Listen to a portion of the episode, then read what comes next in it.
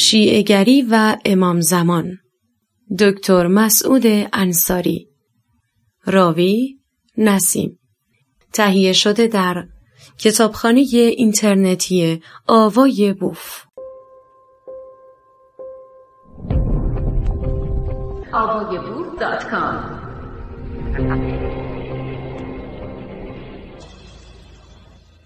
چگونگی اندیشگری و داوری حسین ابن علی امام سوم شیعیان درباره ایرانیان در فصل اول این کتاب شرکت حسین ابن علی امام محبوب شیعیان در جنگ تبرستان بر ضد ایرانیان و کشتارهایی که حضرت ایشان از مردم تبرستان کردند بنابر نوشته دکتر حسن ابراهیم حسن شرح داده شد.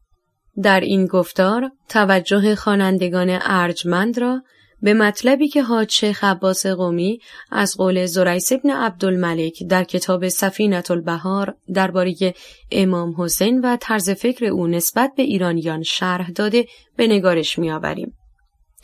حاج شیخ عباس قومی در کتاب سفینت البهار می نویسد زریس ابن عبدالملک می گوید از حسین ابن علی شنیدم که گفت ما از تبار قریش هستیم و هواخواهان ما عرب و دشمنان ما ایرانی ها هستند. روشن است که هر عربی از هر ایرانی بهتر و بالاتر و هر ایرانی از دشمنان ما هم بدتر است. ایرانی ها را باید دستگیر کرد و به مدینه آورد، زنانشان را به فروش رسانید و مردانشان را به بردگی و غلامی اعراب گماشت. بدون تردید می توان گفت اقدامی که شاهان دودمانهای صفوی و قاجار در رواج معتقدات شیعگری در کشور ما به عمل آوردند بیش از آنچه که خود امام حسین انتظار داشت به توصیه انسان منشانه درباره مردم ایران جامعه عمل پوشانید. زیرا امام حسین تنها توصیه کرد که تازی های عربستان ایرانیان را به بردگی بگیرند ولی با آداب و رسومی که در کشور ما برای مراسم عزاداری امام حسین رواج گرفته هم میهنان ما در آن سوگ وظایف برده و غلام نسبت به ارباب خود در مراسم عزاداری امام حسین سر خود را می شکافند زنجیر به بدن خود می‌زنند بر سینه میکوبند و بدنشان را با گل میپوشانند. بدن یک برده معمولا برای مدت محدودی در خدمت ارباب به کار گرفته می شود. ولی هم میهنان ما زیر افسون دکانداران و دلالان شیعگری عادت کرده اند در فرازی به مراتب پایین تر از برده بدن و مغز و خرد خود را در راه رویداد کشته شدن حسین تازی به دست رقیبش قربانی کنند. شاید در فرهنگ مذهبی ما ایرانیان حتی یک مورد فردی و یا اجتماعی نیز وجود نداشته باشد که اندیشه کشته شدن حسین در آن اثری نگذاشته باشد. برای مثال و نمونه ایرانیان عادت کردند هنگام نوشیدن آب بگویند فدای لب تشنت شوم یا ابا عبدالله البته برخی اوقات نیز گفتار لعنت بر یزید را بدان میافزایند کمتر خانواده ای در ایران یافت می شود که دست کم هفته ای یک بار روزخانی ترتیب ندهد و روزخان مفتخوری را برای نوه خانی در ازای حسین به خانه خود دعوت نکند. و می‌دانیم خانواده هایی که دارای توان مالی بیشتری باشند یا در مساجد و تکیه ها و یا در منازل خود روزخانی های همگانی برپا می کنند. عید نوروز باستانی که پیوسته از بزرگترین بهروزهای ایرانیان باستان بوده است اگر با ماه محرم همزمان شود معمولا هم میهنان ما از برگزاری مراسم خجسته نوروز به خاطر عزاداری حسین خودداری می کنند. بدین ترتیب معلوم می شود در حالی که با پول می توان بدن دیگری را به بردگی گرفت ولی با معتقدات مذهبی می‌توان نه تنها بدن بلکه عقل و روان ملتی را نیز به گونه ساده و آسان به زنجیر کشید. نویسنده این کتاب تردید ندارد.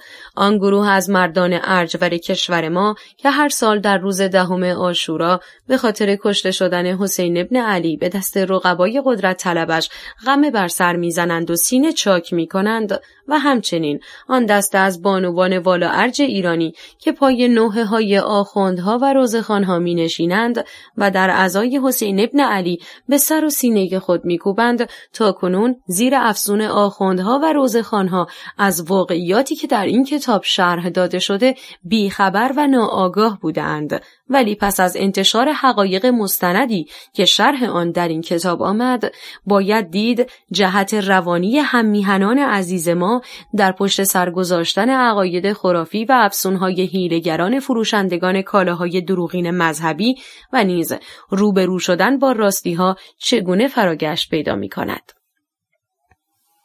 عدل شیعگری در رفتار با اسیران جنگی شیخ بهاءالدین عاملی در کتاب جامعه عباسی تنها مجموعه معتبر فقه شیعگری در رفتار با اسیران جنگی می نویسد. افراد غیر بالغ و زنانی که در جنگ ها اسیر می شوند به محض اسارت به ملکیت افرادی در می آیند که آنها را اسیر کردند و کشتن آنها جایز نیست. ولی هنگامی که مردان بالغ در جنگ ها اسیر می شوند امام اختیار دارد دستور کشتن آنها را صادر کند. در این صورت دست و پای افراد مذکور باید بریده شود و سپس آنها را آنقدر در حالت خونریزی دست و پا نگه دارند تا بمیرند. بازنمود نویسنده بدیهی است آخوند و روزخانی که تمام هنر و نبوغش در این است که داستانهایی از خود جلب کرده و با نوه خانی آن داستانها از روی منبرها مردم را به مویه و گریه و زاری و به سر و سینه زدن بنشاند به طور طبیعی مشاهده زجر و شکنجه مردم در موقع جان دادن و تماشای خونریزی بدن آنها نیز باید او را به اوج درجه رضایت روانی برساند. عیسی مسیح دعا می کند خداوند سرگین های آهوهای بیابان را باقی بگذارد تا علی ابن ابی طالب آنها را ببوید و این کار سبب تسلی او از کشته شدن فرزندش حسین شود. علامه ملا محمد باقر مجلسی بزرگ فقیه شیعگری مطلبی در صفحه 977 جلد 13 بهارالانوار نوشته است که نویسنده این کتاب بدون کوچکترین تغییری در ساختمان جمله و یا واجه هایی که در آن به کار رفته آن را نقل می کند و بنابراین از ذکر واجه های غیر ادبی که به وسیله نویسنده مربوط در آن به کار رفته پوزش می خواهد. عیسی ابن مریم از زمین کربلا گذشت و دید که چند آهو در آنجا گرد آمده اند. آهوها آمدند به نزد عیسی ابن مریم و شروع به گریستن کردند. عیسی هم نشست و با آنها گریست. هواریون هم نشستند و گریه را سر دادند. در حالی که نمی‌دانستند عیسی چرا نشست و برای چه گریه می کند. بعدم پرسیدند یا روح الله چرا گریه می کنید؟ فرمود آیا می دانید این چه زمینی است؟ گفتند نه. فرمود این سرزمینی است که نور دیده احمد مرسل و جگرگوشه فاطمه زهرا بطول اطهر که شبیه مادر من است در آن کشته می شود و همینجا مدفون می گردد. خاک این بیابان از مشک خوشبوتر است زیرا تربت آن در تابناک شهید است و تربت انبیا و اولاد انبیا نیز چنین است این آهوها با من حرف زدند و گفتند که ما به شوق تربت آن نازدانی با برکت در این بیابان میچریم و یقین دارند که در این زمین تأمین جانی دارند. سپس عیسی دست به پشگلهای آهوان زد و آنها را بویید و فرمود پروردگارا اینها را آنقدر باقی بگذار تا آنکه پدر این شهید مظلوم بیاید و آنها را ببوید و باعث صبر و تسلی خاطرش گردد. گفتهاند که آن پشگل ها ماند تا زمان امیرالمؤمنین که از کربلا گذشت و آن را بویید و گریست و همراهان را نیز به گریه انداخت و داستان آن را به اصحاب خود اطلاع داد. بازنمود نویسنده آنچه که در مطلب بالا خواندیم ترشحات مغزی یک فقیه نابغه است که می‌گویند بنیانگذار فقه شیعگری است آیا انسان می تواند باور کند سطح مغز و اندیشگری یک فقیه عالی قدر که لقب علامه به او داده اند آنقدر فرونهاد باشد که چنین مطلب چرند، یاوه، نامربوط و رکیکی را در نوشتار خود بیاورد و سرگین حیوان را در ردیف خدا، پیامبر و امامهای مقدسش قرار دهد. آیا این فقیه عالی قدر نمی توانست شکوفه های اندیشگری های را در افسانه سازی های خود در یک زمینه ادبی متین و اخلاقی به خورد خوانندگانش دهد؟ اگر از ملاحظات مربوط به اخلاق انسانی صرف نظر کنیم، آیا اخلاق مذهبی اجازه می دهد که یک علامه و فقیه بزرگ ارج سرگین حیوان را به پیامبر خدا و امامهای مقدس خود نسبت دهد و بگوید عیسی مسیح نخست سرگینهای آهو را بویید و سپس به درگاه باری تعالی دعا کرد آنقدر آنها را باقی بگذارد تا آنکه بزرگ رهبر مقدس شیعهگری علی ابن ابی طالب آن سرگینها را ببوید و در نتیجه بو کردن آنها از رنج کشته شدن فرزندش حسین در صحرای کربلا تسلا یابد این عراجیف بی سر و ته نشان می دهد که ملایان و آخوندها نه تنها برای مردم بلکه برای مقدسات خودشان نیز احترامی قائل نیستند. تازی ها گفته ای دارند که می‌گوید از کوزه همان برون تراود که در اوست و به راستی این گفته چه گواه راستینی در چگونگی ذهن و اندیشگری های بزرگ مذهبیون شیعگری به شمار می رود. طب رضا و یا توصیه های پزشکی امام رضا در ادبیات شیعگری طب رضا و یا عقاید و توصیه های پزشکی امام رضا شهرت فراوان دارد. ما در این گفتار تنها چند نکته از توصیه های پزشکی امام رضا را از کتاب طب رضا نوشته ابوالقاسم صحاب دستچین کرده و به شرح آنها می‌پردازیم. پیش از ورود به این بحث شایسته است یادآوری کنیم که بر پایه عقاید فقها و علما که در گفتارهای پیشین شرح دادیم حرف پیامبر و امام چون دارای مبانی الهی است باید بر پدیده های علمی برتری داده شود.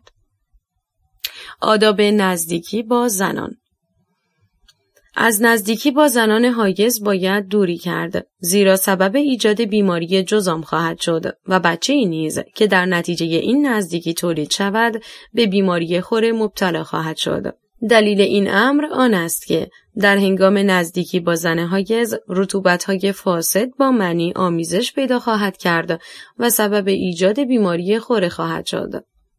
سبب ایجاد این بیماری آن است که رطوبت هایی که در هنگام عمل نزدیکی ایجاد می شود به تدریج سخت و سنگی می شود و به سنگ مسانه تبدیل می گردد.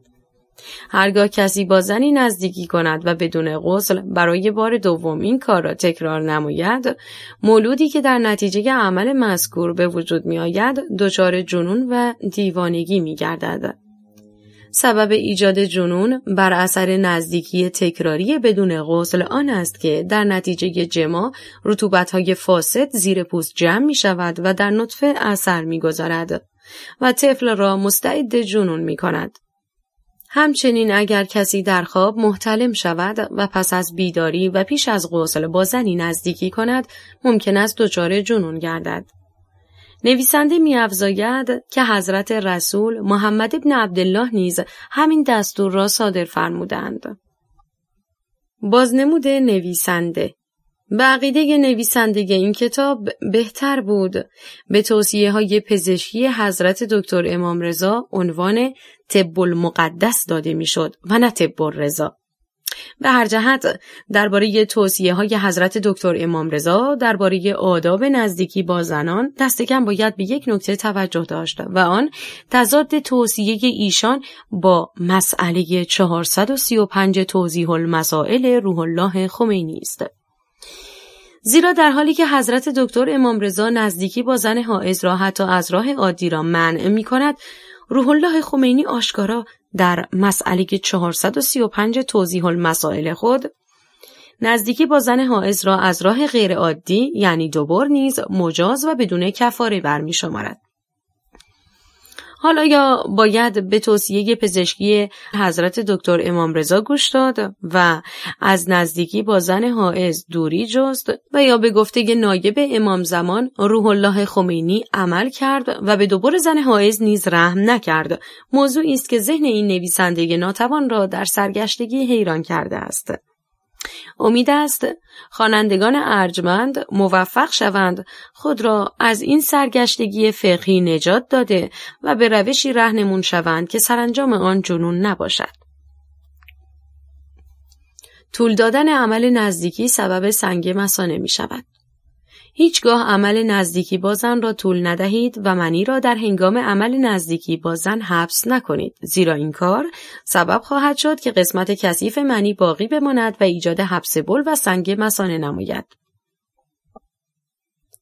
روش های ایمنی از بواسیر، جلوگیری از فراموشی و ازدیاد عقل اگر می خواهید از درد بواسیر در امان بمانید، هر شب خرمایی که به شیر گاو پرورده شده باشد بخورید و بیزه هایتان را با روغن زنبق چرب کنید.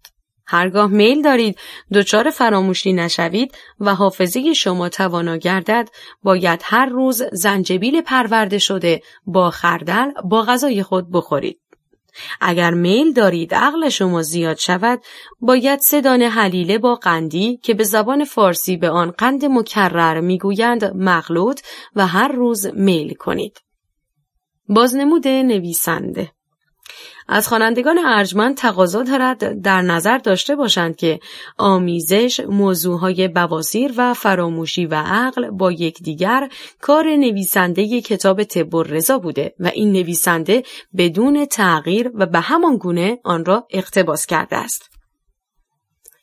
برای ایمنی از چشم درد روزهای پنجشنبه ناخن بگیرید و برای ازدیاد روزی هنگام طلوع آفتاب دعا بخوانید. اگر ناخونهای خود را تنها روزهای پنجشنبه بگیرید ناخونهایتان هیچگاه زرد و فاسد نخواهد شد و از ترکیدن نیز محفوظ خواهد ماند. اگر این کار را مداومت دهید هرگز به چشم درد مبتلا نخواهید شد و اگر یکی از ناخونها را برای روز جمعه بگذارید پریشانی شما برطرف شود.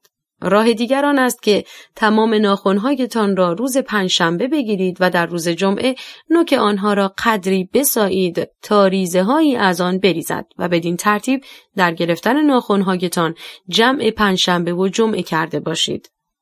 هرگاه می خواهید روزی شما زیاد شود در هنگام طلوع آفتاب دعا بخوانید. شخصی به نام سید کازم وفایی همدانی در کتابی زیر عنوان دره بیزا در پیرامون سخنان امام رضا علیه السلام نوشته است حضرت امام رضا از قول حضرت امام محمد باقر روایت فرموده است که رسول خدا ده نفر را در موضوع شراب لعن کرده است. این ده نفر عبارتند از یک کسی که درخت انگور را به منظور ساختن شراب پرورش داده است. دو آنکه شراب را نگهداری می کند. سه کسی که انگور را برای شراب شدن می فشارد. چهار شخص شراب خور. پنج ساقی شراب. شش کسی که کوزه و یا بطری شراب را حمل می کند. هفت افرادی که بار شراب را حمل می کنند. هشت فروشندگان شراب. نه خریداران شراب. ده آنهایی که از فروش شراب غذا و میوه و غیره برای خود خریداری کنند.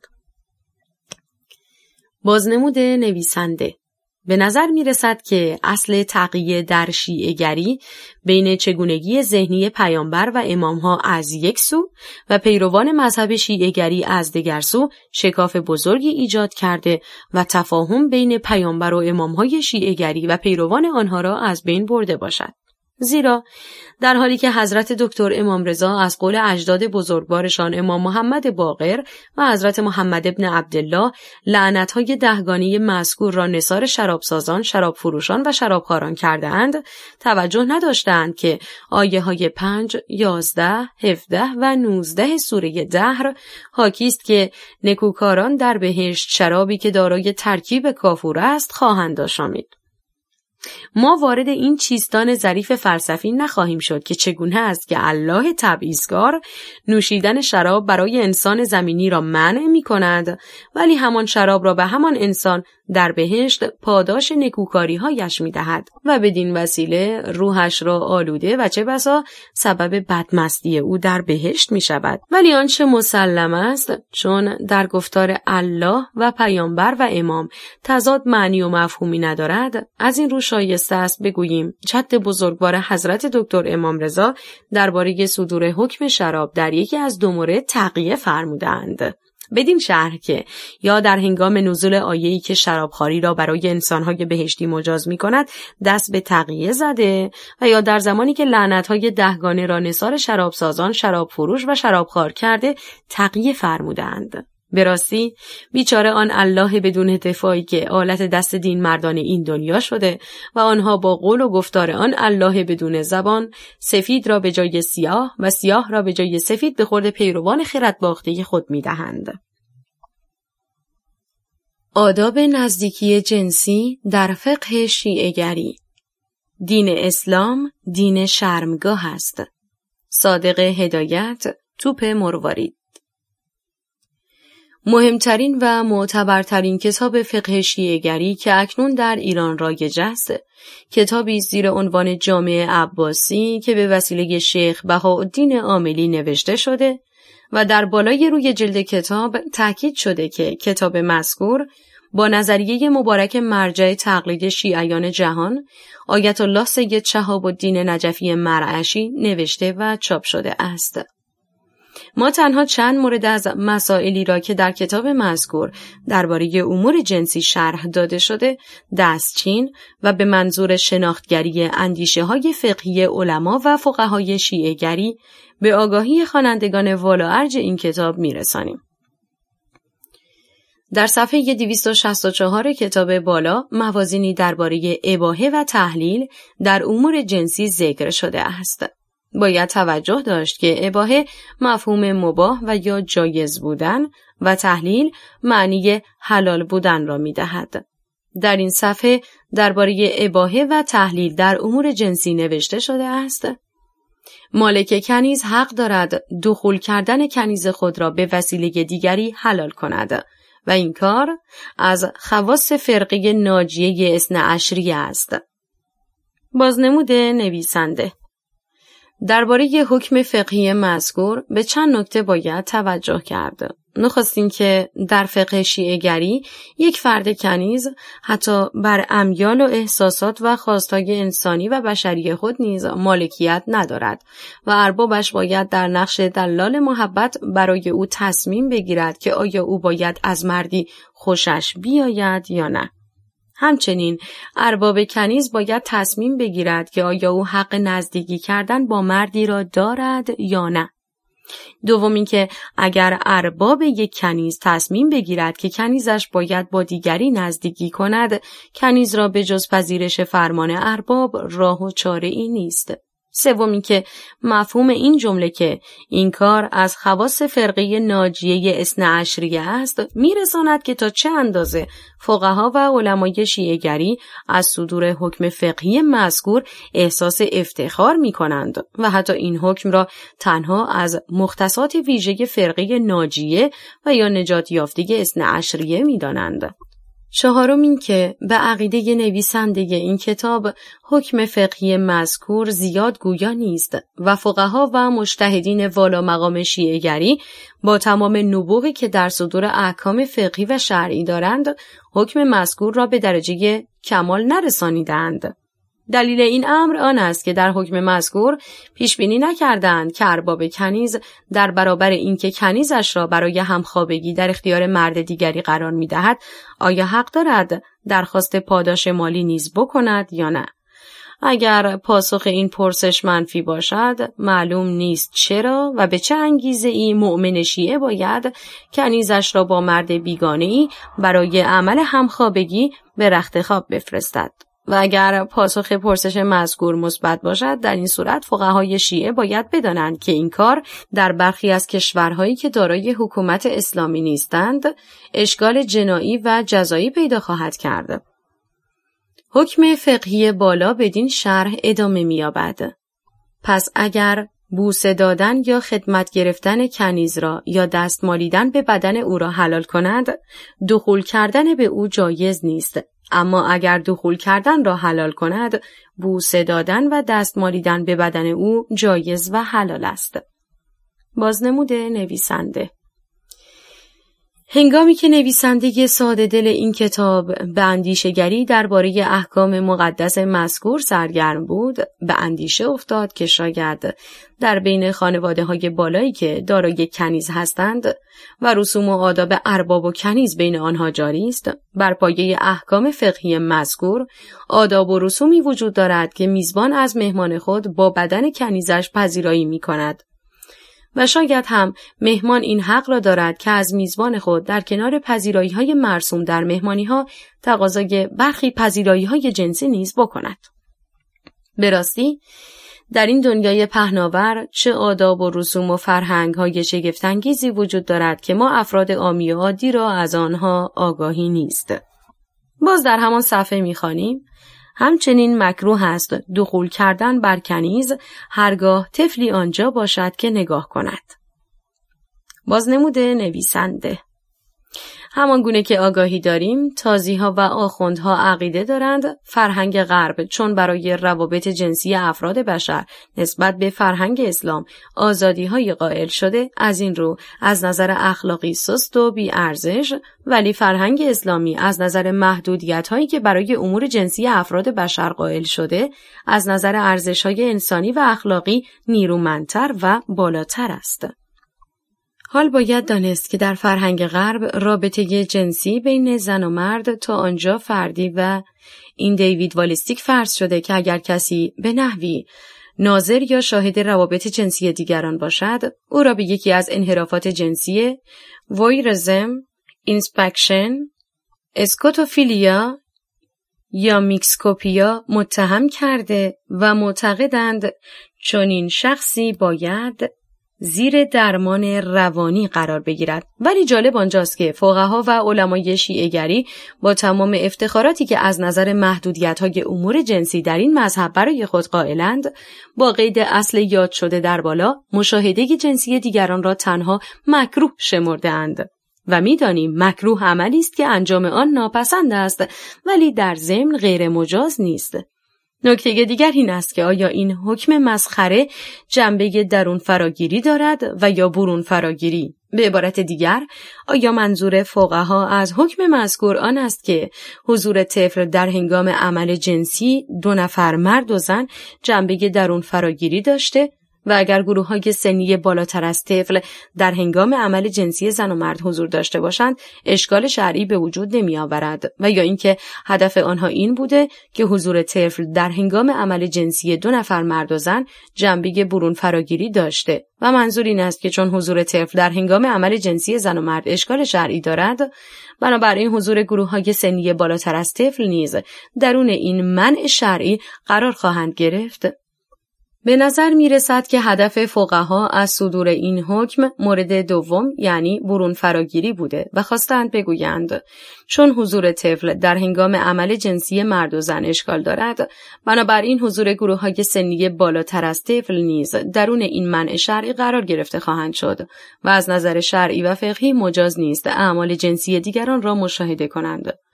ولی اگر هدف فقها از ذکر عبارت حضور طفل جنبه درون فراگیری داشته و به عبارت دیگر حکم مذکور تنها اطفال را فرا بگیرد نه گروه های سنی بالاتر از آنها را آن وقت باید به کورمغزی آنها خندید. اما اگر هدفشان از ذکر حضور طفل برون فراگیری بوده و خواستند بگویند چون این کار برای اطفال اشکال شرعی دارد برای گروه های سنی بالاتر نیز غیر مجاز است ولی قادر نبودند هدف خود را در کلمات و جملاتی که در صدور حکم به کار برده اند پیاده کنند و یا در اصل عقل فقهی آنها این نکته را درک نکرده. آن وقت باید بیهنری و بیهودگی وجودی آنها را به چگونگی احکامشان نیز تسری داد. به هر جهت چه مورد اول درست باشد و چه مورد دوم واقعیت مسلمان است که به راستی انسان تا چه اندازه باید خار اندیشه، کوتهزن و فروح مایه باشد که به جز موارد روان درمانی این امور و مسائل مسخره را به بحث و حکم و آن هم به بحث فقهی بیاویزد. در صفحه 266 همان کتاب آمده است در هنگام دخول و پس از دخول باید گفت بسم الله الرحمن الرحیم در صفحه 267 کتاب مذکور نیز دو حکم بسیار جالب وجود دارد به شرح زیر. در حال جما نگاه کردن به فرج زن حرام است زیرا اگر فرزندی به وجود آید کور زایش خواهد یافت. در حال جما طرفین عمل نباید سخن بگویند زیرا اگر در این هنگام با یکدیگر سخن بگویند و مولودی به وجود آید گنگ خواهد بود. چقدر جای شوربختی است که علما و فقهای شیعهگری تا این اندازه در دانایی و بویژه در علم لدنی چیره دست هستند ولی پیروان ادیان و مذاهب غیر شیعه برای پیشگیری از نقایص نابینایی و ناشنوایی از دانش معجزه آفرین آنها بهره نمی‌گیرند. بر پایه احکام کتاب بالا اعمال جنسی زیر مکروه است. یک عمل جنسی با زن پس از احتلام و پیش از وضوع گرفتن یا غسل کردن. هرگاه کسی مرتکب چنین عملی شود و فرزندی از او به وجود آید فرزندش دیوانه خواهد شد. دو دخول کردن بر زن در شب اول هر ماه داخل پرانتز به غیر از ماه رمضان در اول ساعت شب دهم هر ماه در نیمه هر ماه داخل پرانتز به ویژه نیمه ماه شعبان و در آخر هر ماه اگر نطفه فرزندی در اول ماه یا در میان ماه و یا در آخر ماه بسته شود سقط خواهد شد و اگر سقط نشود مولد دیوانه خواهد شد 3. اگر عمل دخول را طفلی ببیند و در نتیجه دخول فرزندی به وجود آید هرگاه دختر باشد فاحشه و اگر پسر باشد زنباره خواهد شد. چهار عمل دخول در شبی که روز آن مردی از سفر آمده و یا دخول کردن در شبی که روز آن مرد به سفر می رود. 5. اگر مردی بدون اجازه زن منیش را در خارج از فرج او بریزد واجب است ده مسقال طلا به او بدهد. بازی با تخت نرد و آلات شبیه به آن همانند تغذیه از آلت تناسلی حرام است. حاج شیخ عباس قومی از اعظام محدثین فقه شیعگری در جلد دوم کتاب سفینت البهار و مدینت الحکم الآثار که کتاب برای نویسندگی آن عنوان المحدث المتبحر الجامع المحقق به کار می‌برد در صفحه 583 می نویسد درباره نرد و شطرنج از امام جعفر صادق پرسش شد. امام پاسخ داد دست خود را به آنها آلوده نسازید. از محمد ابن عبدالله نیز روایت شده است هر کس تخت نرد بازی کند در برابر خدا اسیان کرده است. کسی که از روی تفریح تخت نرد بازی کند همانند کسی است که گوشت خوب بخورد و آن کس که بدون قمار به بازی تخت نرد دست بزند مانند کسی است که دست خود را در گوشت و خون خوک فرو برد. هر کسی که با آلاتی مانند تخت نرد بازی کند مانند آن است که از آلت تناسلی یک زن حرام تغذیه کرده باشد. بازنمود نویسنده بدیهی است که فضل و دانش و درک و شعور فقها و علمای شیعهگری و به ویژه امامها و پیامبران بالاتر از درک و فهم افراد عادی مردم قرار دارد و به همین مناسبت آنها مسائلی را مطرح و درک و فهم می کنند که افراد عادی نسبت به آنها رسایی ذهنی ندارند. با این وجود چه بسا افراد عادی مردم گاهی اوقات حق داشته باشند درباره نوشته های فرجاد مایه فقها، علما، امامها و پیامبران پرسش هایی را مطرح نمایند. اگر این فرض درست باشد ذهن این نویسنده به این پرسش گیر کرده است که العیاز بالله آیا تغذیه از آلت تناسلی یک زن حلال شرعی و مجاز است؟ که به روایت این فقیه عالی قدر تغذیه از آلت تناسلی زن حرام گناه و همانند بازی با تخت نرد و آلات شبیه به آن است. فقها و علمای فاضل اسلامی ممکن است به پرسش مذکور پاسخ دهند که هر دو بد است. این عمل هم با حلال و هم با حرام هر دو نامشروع است. منتها گناه و عمل مذکور با حرام بیشتر از با حلال است. در اینجا این اندیشه به وجود می آید که آیا در چنته پرثروت علمی فقها و علما اصطلاحات و واجه های ادبی و اخلاقی دیگری وجود ندارد که آنها باید ذهن خود را روی پایین تنه افراد متمرکز کرده و در صدور احکام، اجتهادات، امثال و تشبیهات خود باید معمولا به اعضای پایین تنه مردم اشاره فرمایند.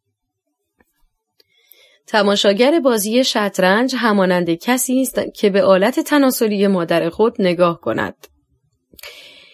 حاج شیخ عباس قومی همچنین در شاهکار فقهی خود کتاب سفینت البهار در صفحه 668 می نویسد درباره شطرنج از امام جعفر صادق پرسش شد. امام پاسخ داد خرید و فروش شطرنج حرام و در اختیار داشتن و استفاده از پولی که از فروش شطرنج به دست آید کفر است همان نویسنده در جستار شطرنج می نویسد شیخ ابوالفتوح رازی از علی ابن ابی طالب روایت می کند که او گفته است هر کس به بازی شطرنج بپردازد در واقع مانند همان مجسمه هایی خواهد بود که مهره های شطرنج را تشکیل می دهند. از قول محمد ابن عبدالله نیز روایت شده است که گفته است لعنت باد بر آن کسی که شطرنج بازی کند. کسی که بازی شطرنج را تماشا کند همانند شخصی است که گوشت خوک بخورد و به آلت تناسلی مادر خود نگاه کند. آوای بوف یک گروه مردم نهاد است که توسط عدهای علاقمند به کتاب با دغدغه ارتقای فرهنگ کتاب و کتابخانی و استحکام بستر خرد اجتماعی تشکیل شده و تا کنون تولید هزاران کتاب ممنوعه را در کارنامه خود دارد. با توجه به اینکه این گروه وابسته به هیچ سازمان و ارگانی نیست و تمامی فعالیت ها به صورت رایگان انجام می شود لطفا اگر در این رابطه احساس مسئولیت دارید در معرفی ما به دیگران سهیم باشید. آوای